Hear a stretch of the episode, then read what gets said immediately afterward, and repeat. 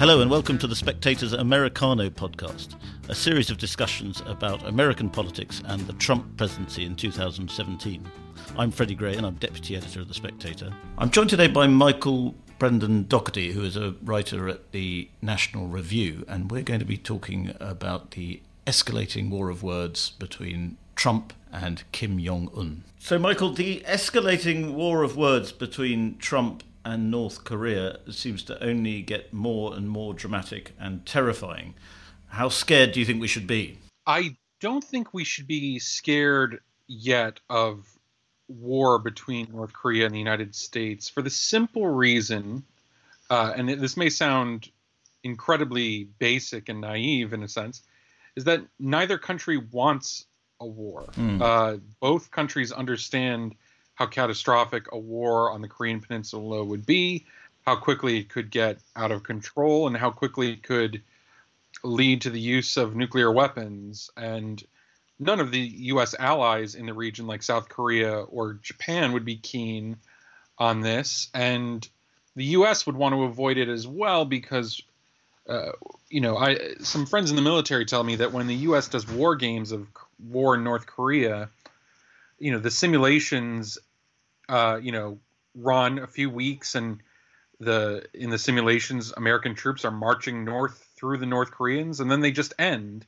because the, the U.S. military has no idea what China would do, yes, or what Russia would do. I mean, Russia has a major port, Vladivostok, that is within the region that North Korea is in. So it's it's um, it would be so perilous that I think both countries will stick to saying insane things. Uh, North Korea's leaders have a history of these insane threats. Mm. What's very new is the United States returning in kind. Yes. Well, Rex Tillerson was talking about that yesterday and, and suggesting that what Trump's doing is actually very intelligent because he's using the language that someone like Kim Jong un would understand. He understands Trump if Trump talks in those terms to him. I think that that is possibly correct. The the problem with it is that North Korea's history of kind of brinksmanship with the US has revealed over the decades a kind of rational pattern of escalating threats and then getting what they want, either humanitarian aid or the lifting of some sanction or getting South Korea to elect a more liberal party that tries a policy of sunshine mm. towards the north. Uh, so in a sense, I don't know. Uh, I don't know if Kim Jong Un is is really receiving a new message. Uh, I think what would change the dynamic uh, in a big way would be more U.S. military material coming into the region. Um, you know, more ships, more troops. That would that would be a much more frightening signal, I think, to Un, and I think it'd be a more frightening um, experience for the rest of the world. Yeah. It's also we talked about this on the podcast on Wednesday, on the main podcast on Wednesday, but it's also Trump sort of making it clear that he doesn't regard UN sanctions as terribly important, and or that he doesn't really trust in them because he he doesn't believe that China is going to stick. Clearly, doesn't believe that China is going to stick to its its pledge to impose sanctions on North Korea. So now he's just ratcheted up the rhetoric just after they've agreed to it at the UN. Is that a fair assessment? That's fair. It's very Trump is in a very difficult position in a way. He's expressed views on North Korea going back even to 1999, saying that the U.S. policy was failing, and he was correct then to criticize Bill Clinton, saying that you know Bill Clinton's uh, you know supposed diplomatic triumph of getting North Korea to agree to give up its chase for nuclear weapons. Mm. Was likely a farce. I mean, he was proved right then. Yes and in a sense, he said he he hinted in the 1990s that it would be better to attack North Korea now before they get the weapons than after. Mm. Well, now he's become president well after that point, and this is still a very nettlesome problem for him, uh, and one that our South Korean allies don't seem to have a good grip on either at this point. Yes. And how much of it do you think is actually coming from Trump himself, and how much of it is from the, the so-called grown-ups in the administration, the, the generals in particular? Uh, the generals are divided. It is this the new change in rhetoric is almost entirely Trump. I mean, and I think everyone suspects that, and it's been confirmed in the reporting saying that you know Trump kind of took everyone by surprise Mm. doing this. And from what we can see, although Americans don't support uh, the U.S. taking a first strike against North Korea, uh, you know, polling seems to indicate that Republicans are with Trump on this rhetoric, Mm. and that if the North did do something provocative, attack South Korea, or you know, sent a missile over the the sea into Japan, that you know he Donald Trump would have the support of the public for responding with uh, you know, a military strike. Yes, because that's something that I think often messages get a bit confused here about what Trump's base want. I think we sort of had an impression that Trump's base are less interventionist, and therefore we sort of assumed that they would be not very keen on this ratcheting up of the rhetoric against North Korea. But actually, I think perhaps American public have been fed, or certainly Trump voters have been fed up of the pointless wars in the Middle East. But actually, they do have an appetite for conflict in North Korea if if they think that it's in the American national interest. Right. I mean, there is sort of an unreality about this in the sense that it does seem like Trump's base doesn't have a very clear idea of how dire war in North Korea would be Yeah. and how it would be unsatisfying in a way that that makes Iraq look like, you know, a summer holiday. Yes. you know but you do see division in the administration for instance you know the trump administration is also going over plans in afghanistan with some generals and trump himself wondering if the united states has to again as obama did increase troop levels in afghanistan Mm. and you know people like attorney general uh, jeff sessions have said you know argued in meetings was this why we were elected Yes. and the answer seems to be no.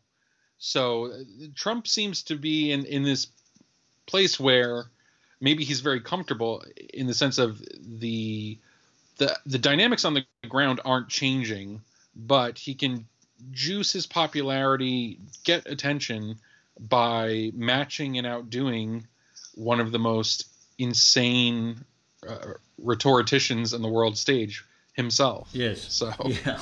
Is it perhaps part of the problem of having so many generals in such key positions, or three generals in such key positions in the White House, is that military men tend to think of military solutions? that is one of the problems, and it is interesting to see what a contrast Rex Tillerson is at the State Department, where Mm. you know Rex Tillerson's statements on the North Korean conflict are almost more peace-seeking than any State Department's comments in the past three presidential administrations. Yes. Uh, so there's there's kind of conflict and and uh, and discord in this administration over North Korea, or at best you could say that you know Donald Trump is playing the bad cop and Rex Tillerson is is trying to say you're not our enemy, Yes. uh, which which is quite confusing to most Americans who hear it. Well, and then I mean Sebastian Gorka, who's who you know is a quite a prominent spokesman for the Trump administration on TV, said that Rex Tillerson could not pronounce on military matters. That was down for Mattis, which is quite a bold thing to say about a Secretary of State. Yes, there is. There's a lot of rumors coming out of Washington now, which, as you've experienced and you've, you've your listeners have heard on this podcast several times, you know that Rex Tillerson is now out of favor. Yeah. You know, and some people come go out of favor, like Steve Bannon, then come back into it. Some people go out of favor with Trump and then never seem to come back, and eventually are dismissed. Yes. So right now, Rex Tillerson seems to be out of favor. He's certainly out of step. Is it, I, I've got a sort of well, apart from Tillerson, obviously, I've got a sort of pet theory that Bannon and H.R. McMaster, while they probably disagree quite a lot on the Middle East, their views might align quite nicely on, on North Korea. So it might be one of the reasons we're seeing all this aggression is that it's one of the things that the two of the factions in the White House can agree in. That may be right, but it really, it really is incumbent on this administration to, if they're heating up the rhetoric this mu- much, and you know, Donald Trump is citing fire and fury. He's saying that our military plans are locked and loaded. Really, the, the administration has to come out and say what kind of end game they'd like to see. Would they like to see just new leadership in the North Korean regime Hmm. come to power? They like to see a complete regime change. you know, do they ex- expect China and Russia to uh, accept the United States may commit terrible war uh, near their border and then potentially um, have an ally that brushes up against their borders, removing this buffer state that keeps the United States away from some serious population centers in China and a major Russian military asset uh, facing the Pacific. Yes. What's the answer there? What? I don't think there. I don't think there is an answer yet. I. I, I don't think I, the Trump administration did get a diplomatic coup by having China agree to renewed sanctions on North Korea. That is very atypical of China's history, which normally seeks to protect North Korea from this these kind of UN sanctions. Um, so job well done. It may also be because in a sense, China no longer has to act as North Korea's nuclear umbrella. Mm. Uh, North, North Korea can do that itself. And so China can, in a way, curry favor with the West by um, by not defending North Korea in the UN Security Council. Yes. The being that North Korea now can defend itself China now doesn't have to play as aggressive a role diplomatically on its behalf. So, in a sense, like a lot of Trumpist moves, there could be intelligent thinking behind it. We just don't know. Right. We don't. We don't know. Uh, right now, I think. I mean, one is tempted to think that this is just a kind of emotionally satisfying thing for Trump to do. Mm.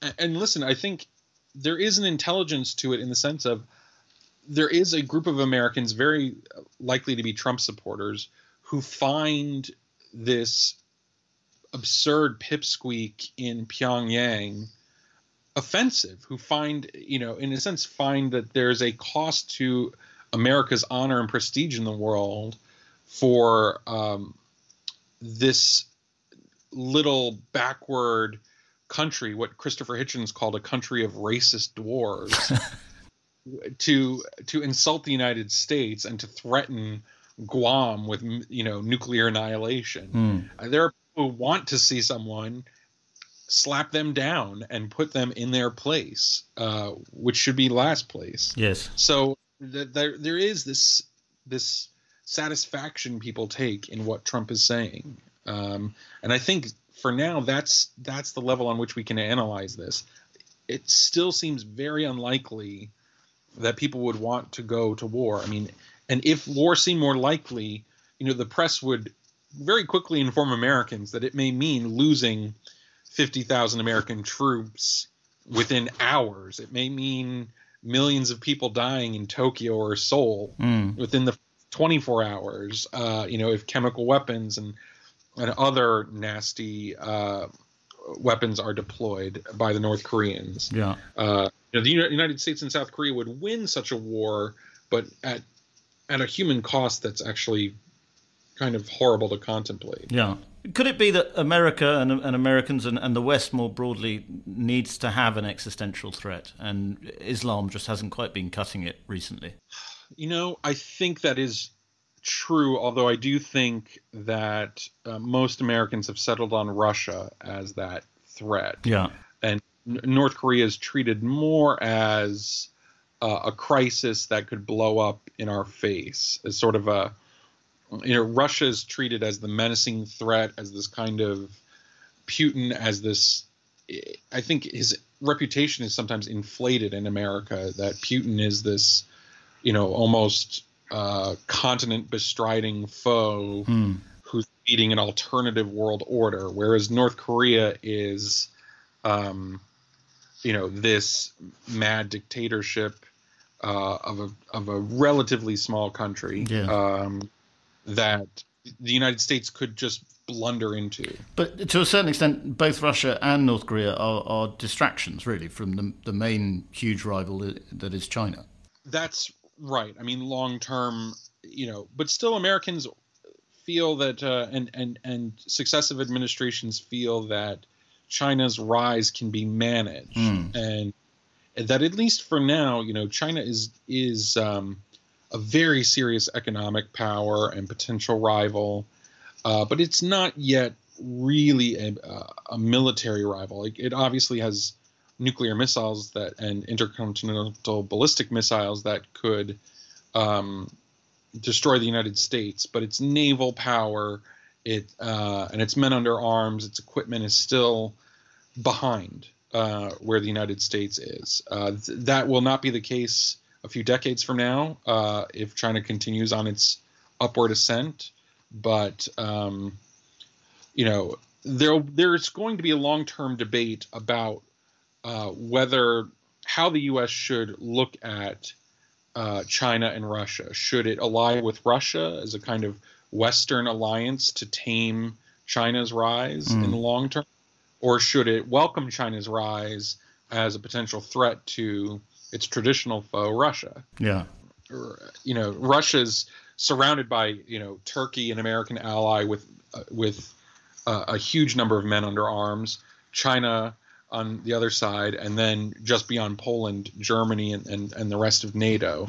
Um, so, in a sense, I, it does seem that American policy is drifting towards the idea of, well, Russia's very well contained. Mm. It's easy to keep containing it for the long run. We'll just focus on them as the foe. Yeah. And then manage China, uh, China's rise economically uh, with our uh, Southeast Asian partners and with South Korea and Japan as as diplomatic allies. I mean, uh, sort of at a deeper level, perhaps the tectonic plates of American strategy have shifted. You know, we had the Obama Asian pivot, shifted towards a Eastern-facing gaze, isn't it? That's what's been talked about for for years, but you know, the United States still somehow ends up obsessed with countries like Libya and Syria yeah. when it comes to military action or you know helping the Saudi Arabia in its rivalry with Iran. Yes. So every president and, and many presidential aspirants talk about how America's future should be in these uh, incredibly lucrative trading relationships with a rising Asia. Mm. But on the day to day level, they seem to get drawn back into um, the intrigues uh, that are happening uh, emanating from palaces in Riyadh and across the Gulf states. Yeah, uh, yeah. So um, that's that's sort of there's a high-minded uh, ideal of American policy that it, that it'll be about TPP, managing China's rise and trading across all across yes uh, Asia, and then it is it ends up being. Well, so what? So, so while the think tanks are talking about that, everyone goes sucked back into the Middle East. Right. Yeah. And and and their passions are hot. They are, are hot in the Middle East. Uh, yeah. You know, America really has put all of its chips on uh, Sunni powers and uh, Sunni movements, and and half of them have blown up in America's face. So yeah, there seems to be no. Uh, each new strategy in the Middle East leads to the next disaster in the Middle East. Yeah, that's that's America's policy history there. Yeah. Well, on that note, I think we'll end it. And uh, Michael, I hope we'll get you in again before the nuclear apocalypse. Thank, That'd be lovely, Fred. All right. Just a reminder that you can subscribe to this podcast anytime on iTunes. So please do and have a very nice weekend.